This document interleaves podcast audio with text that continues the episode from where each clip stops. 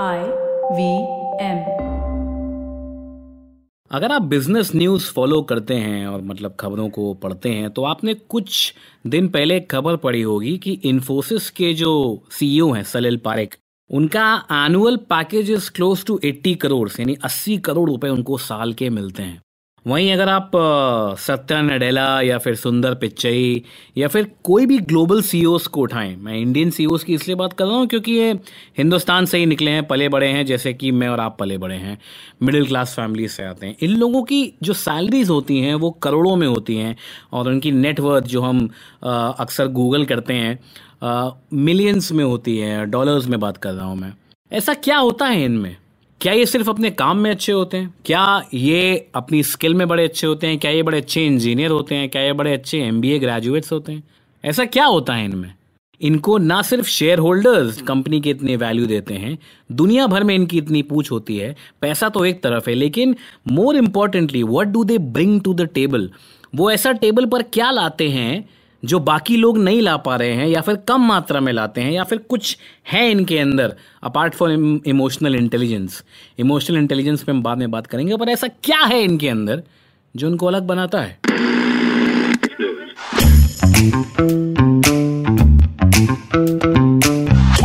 नमस्कार प्रोबेशन से प्रमोशन तक पॉडकास्ट में आपका स्वागत है दोस्त। मेरा नाम है अभिनव त्रिवेदी। पेशे से मैं एक बिज़नेस जर्नलिस्ट हूँ, एक मीडिया ऑन्टरप्रेन्योर हूँ। स्ट्रीट जर्नोज नाम की कंपनी चलाता हूँ। Street journos common sense enhance करने वाला कॉमन सेंस को बढ़ावा देने वाला कंटेंट बनाती है। ये पॉडकास्ट उसी का एक उदाहरण है। इस पॉडकास्ट में प्रोबेशन से प्रमोशन तक में मैं बात करता हूँ आपके करियर की, आपकी ग्रोथ की, नीति की। तो दोस्तों, आज जो मैंने अभी बात शुरू करी कि ऐसा क्या होता है ऐसे ग्लोबल सी के पास, जो कि बाकी लोगों के पास कम मात्रा में होता है या फिर वो उस पर खड़े नहीं उतर पाते हैं? एक बहुत बड़ा स्किल होता है इमोशनल इंटेलिजेंस का, जिस पे हम बाद में बात करेंगे। पर जिस स्किल पे हम आज बात करने जा रहे हैं, वो है exposure novelty consistent improvement mindset ये कई सारे शब्द नहीं, ये एक ही टर्म है। अब इसको थोड़ा सा तोड़ने की कोशिश करते हैं, मैं आपसे पूछता हूँ। आप अपने अंदर पाँच साल पहले फॉर एग्ज़ाम्पल मेरा नाम अभिनव है, आपका नाम राजू हो सकता है, मुकेश हो सकता है, असलम हो सकता है, सुरेश हो सकता है, परविंदर हो सकता है, कुछ भी हो सकता है। आप अपने अंदर पाँच साल पहले और आज में क्या फ़र्क पाते हैं? क्या आपके अंदर बहुत बड़ा चेंज आया है? क्या जो दोस्त आपसे पाँच साल पहले मिले थे और आज पाँच साल बाद मिल रहे हैं और बोलते हैं कि, यार अभिनव, तुम तो कितना बदल गए हो? तुम्हारे अंदर कितना चेंज आ गया क्या ड्रास्टिक चेंज आया है? उसका सबसे बड़ा कारण अगर आप उनमें हैं, जिनको ये सुनने को मिला है तो आपको क्या लगता है? सबसे बड़ा कारण उसका क्या रहा है?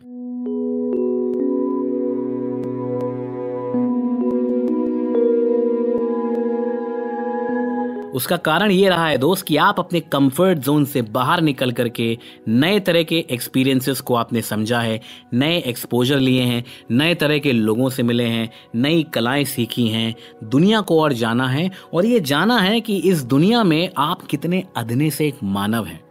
क्या होता है दोस्त कि हम हमेशा जिस तरीके से हमारी परिवेश होती है, हमारी समाज की परिवेश होती है, हम हमेशा अपने एक बबल में रहते हैं, जहाँ पे हम हमेशा सेंटर ऑफ़ यूनिवर्स होते हैं। हम जितने ज़्यादा लोगों से मिलते हैं जितनी अपनी कंफर्ट जोन से बाहर निकलते हैं वहाँ हमको पता लगता है कि हम कितने छोटे हैं और हमारे बाप बैठे हुए हैं इंडस्ट्री में दुनिया में। मेरा कहने का जो तात्पर्य है वो है कंसिस्टेंट लर्निंग से दोस्त। फॉर एग्ज़ाम्पल मैं आपको बताता हूँ अपनी बात। आ, मैं कुछ साल पहले जब मैं मीडिया इंडस्ट्री में आया था तो मैं तो भाई कानपुर से आया हुआ एक सीधा साधा लड़का था बीटेक किए हुआ था मीडिया इंडस्ट्री का कुछ भी आइडिया नहीं था। पर जब धीमे धीमे मैं विभिन्न प्रकार के लोगों से मिला, मुझे लगता था कि मुझे जानकारी काफ़ी है वैश्विक मुद्दों की। पर जब मैं लोगों से मिलना शुरू किया, ना सिर्फ़ इकोनॉमिस्ट से, बल्कि ऑन्टरप्रेन्योर से दुनिया भर में काम करने वाले लोगों से तो मुझे पता लगा कि मैं कितना कम जानता हूँ। और यही एक कारण था दोस्त, कि लगभग 20-25 साल पहले हमारे माँ बाप जो थे, वो बोला करते थे कि बच्चों को पढ़ने विदेश भेजो, बच्चों को बाहर पढ़ने भेजो। आपको क्या लगता है, बाहर की जो डिग्रियाँ होती हैं, उनमें हीरे, मोती, चाँद नहीं लगे होते हैं? अगर आप उनके कोर्स करिकुलम को कंपेयर करेंगे, इंडिया की टॉप मोस्ट यूनिवर्सिटीज से तो लगभग उनके कोर्स करिकुलम सिमिलर ही होंगे। मैं बाकी यूनिवर्सिटीज की बात नहीं कर रहा हूँ बट टॉप यूनिवर्सिटीज की। कोर्स करिकुलम, चाहे आप एमबीए करें, चाहे आप इंजीनियरिंग करें, चाहे आप एमएस करें, आपके लगभग कोर्स करिकुलम सेम होते हैं।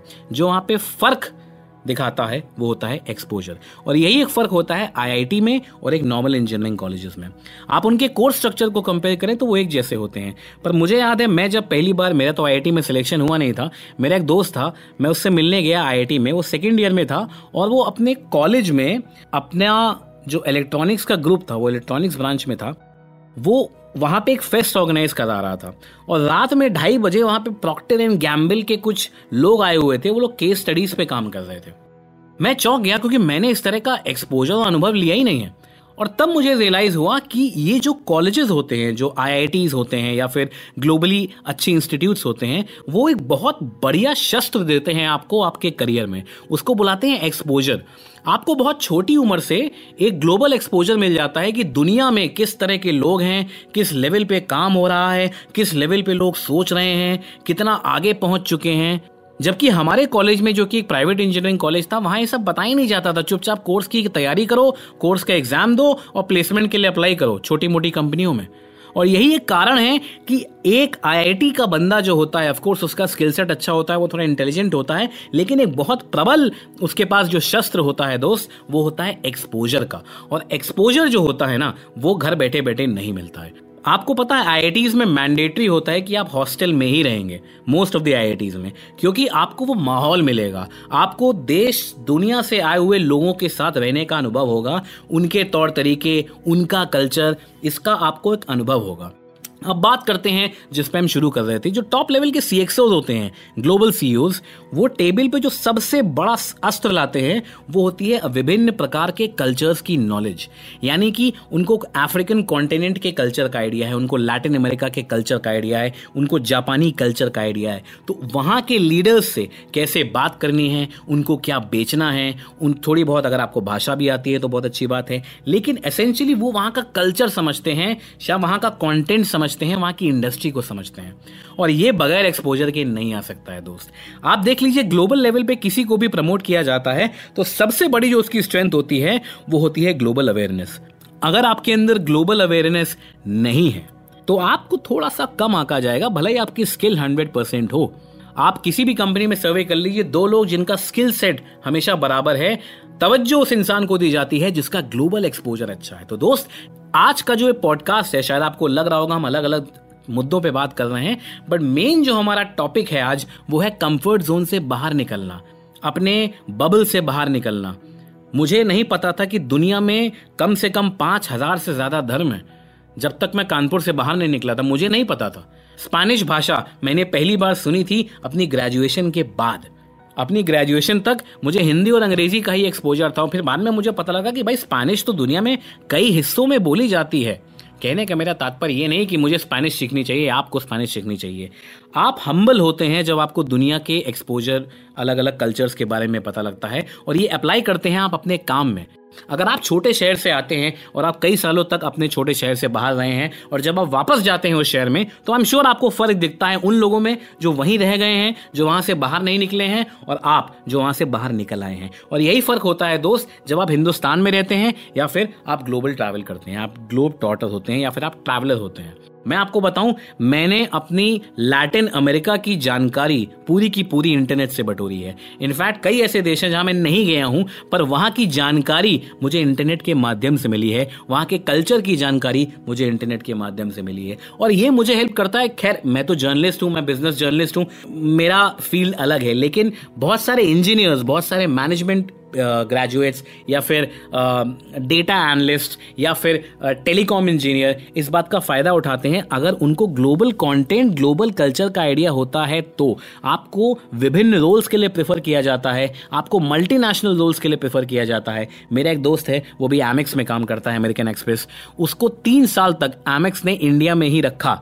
लेकिन उसको अमेरिका की नॉलेज आम हिंदुस्तानियों से ज़्यादा थी। अमेरिकन कल्चर की नॉलेज आम हिंदुस्तानियों से ज़्यादा थी। अमेरिका का फाइनेंशियल सिस्टम कैसे काम करता है, उसको ये जानकारी और लोगों से ज़्यादा थी। तो इसलिए उसकी अमेरिका में पोस्टिंग हुई। इस वक्त वो न्यूयॉर्क में सेटल्ड है। ये बातचीत करने का मेरा मतलब ये नहीं है कि आप दुनिया में सिर्फ़ ट्रैवल कीजिए। कहने का मेरा ये है तात्पर्य कि आप अलग अलग माइंडसेट अलग अलग तौर तरीके वाले लोगों से मिलें। उनकी सोच से वाकिफ हों। भले ही उनकी सोच आपकी परमानेंट या प्रिंसिपल सोच के खिलाफ हो, एकदम ऑपोजिट हो, लेकिन जाने उनकी सोच को। वो ऐसा क्यों सोचते हैं? उनके काम करने में और आपके काम करने में क्या डिफरेंस है? आपने जेआईटी अप्रोच का नाम सुना है जापानीज में होता है जस्ट इन टाइम या फिर सिक्स सिग्मा ये सब जापानीज काम करने के मॉडल्स हैं। ये आपको समझ में तब आएँगे जब आप जापानीज लोगों से मिलेंगे। किताबों में पढ़ना एक अलग बात है, पर वाकई में ऐसे लोगों से मिलना, जो इन चीज़ों को फॉलो करते हैं इम्प्लीमेंट करते हैं, वो एकदम अलग बात है। और फॉर एग्ज़ाम्पल मैं कल को आपको खड़ा कर दूँ इंडियन क्रिकेट टीम के साथ, और आपका ये टास्क है कि अगले तीन दिन तक आपको क्रिकेट टीम के साथ घूमना है। मैं दावे के साथ कह सकता हूँ कि अगले तीन दिन तक आप मुँह बंद रखेंगे और सिर्फ़ अपने आसपास देखेंगे, क्योंकि इतनी नई चीज़ें आप अपने आसपास देखेंगे, चाहे वो फिटनेस हो, चाहे वो रूटीन फॉलो हो, चाहे वो डिसिप्लिन हो, आप चौंक रह जाएँगे, थोड़ा से चौकन्ने हो जाएँगे कि ये मैं क्या देख रहा हूँ। आप ग्रास करने की कोशिश करेंगे। वही हिसाब किताब होता है गुरु। जब आप अपने आसपास ऐसे लोगों को रखते हैं जो आपसे बहुत ज़्यादा अच्छे होते हैं, आपसे ज़्यादा एक्सपोज होते हैं, नए तरह के माइंडसेट को लेकर के आते हैं, नए तरीके के थॉट प्रोसेस को लेकर के आते हैं। ऐसे माइंडसेट के साथ घुलने मिलने में इतना मज़ा आता है ना दोस्त?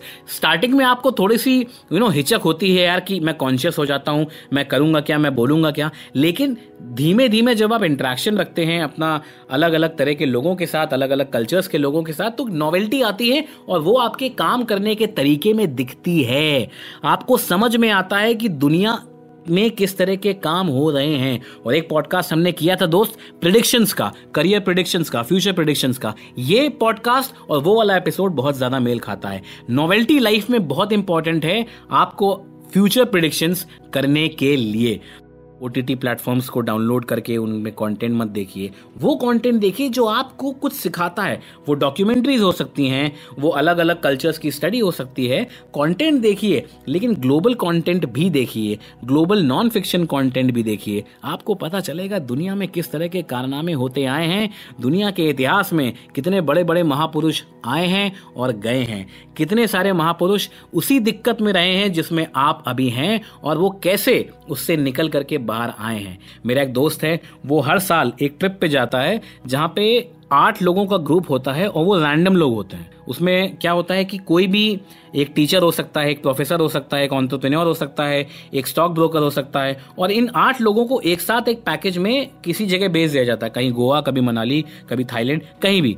होता उससे यह है कि इन आठ लोग एक दूसरे से इंटरेक्शन करते हैं और अपने अपने करियर अपने अपनी ज़िंदगी के बारे में बताते हैं। तो आप कुछ नया सीखते हो। तो मेरा दोस्त ये एक छोटा सा बिज़नेस चलाता है इज़ एन एसएमई ऑन्टरप्रेन्योर उसने मुझे बताया कि यार, मैं एक स्टॉक ब्रोकर से मिला और उसका माइंडसेट जो था कि वो किस तरीके से अपने फंड्स को कंपार्टमेंटलाइज करता है। उससे मैंने ये सीखा कि मैं अपनी बिज़नेस प्रॉब्लम्स को भी कंपार्टमेंटलाइज कर सकता हूँ मतलब छोटे छोटे हिस्सों में बांट सकता हूँ। कहने के लिए बड़ा आसान है, पर अगर आप इंट्रिकेसीज में घुसेंगे तो एक नए तरीके की सोच आपको उन लोगों से मिलती हैं जो आपके धंधे से, जो आपके सेक्टर से, जो आपके एरिया से बिल्कुल भी तालमेल नहीं खाते हैं। उसका बहुत फ़ायदा मिलता है दोस्त, क्योंकि diversity is the name of today's economy हम जितना डाइवर्स होंगे अपने स्किल सेट में, अपनी सोच में, उतना ही हमको फ़ायदा होगा। तो अपने कंफर्ट जोन से आगे निकलें और नोवेल्टी का एक्सपीरियंस लेते रहें। अगले पॉडकास्ट में हम प्रोबेशन से प्रमोशन तक के नए आयाम को जोड़ेंगे आपकी पर्सनालिटी से और आपकी ग्रोथ से। तब तक के लिए इस पॉडकास्ट को रेट करें लाइक करें शेयर करें सब्सक्राइब करें। नमस्कार, अगले पॉडकास्ट में मैं फिर मिलूँगा। शब खैर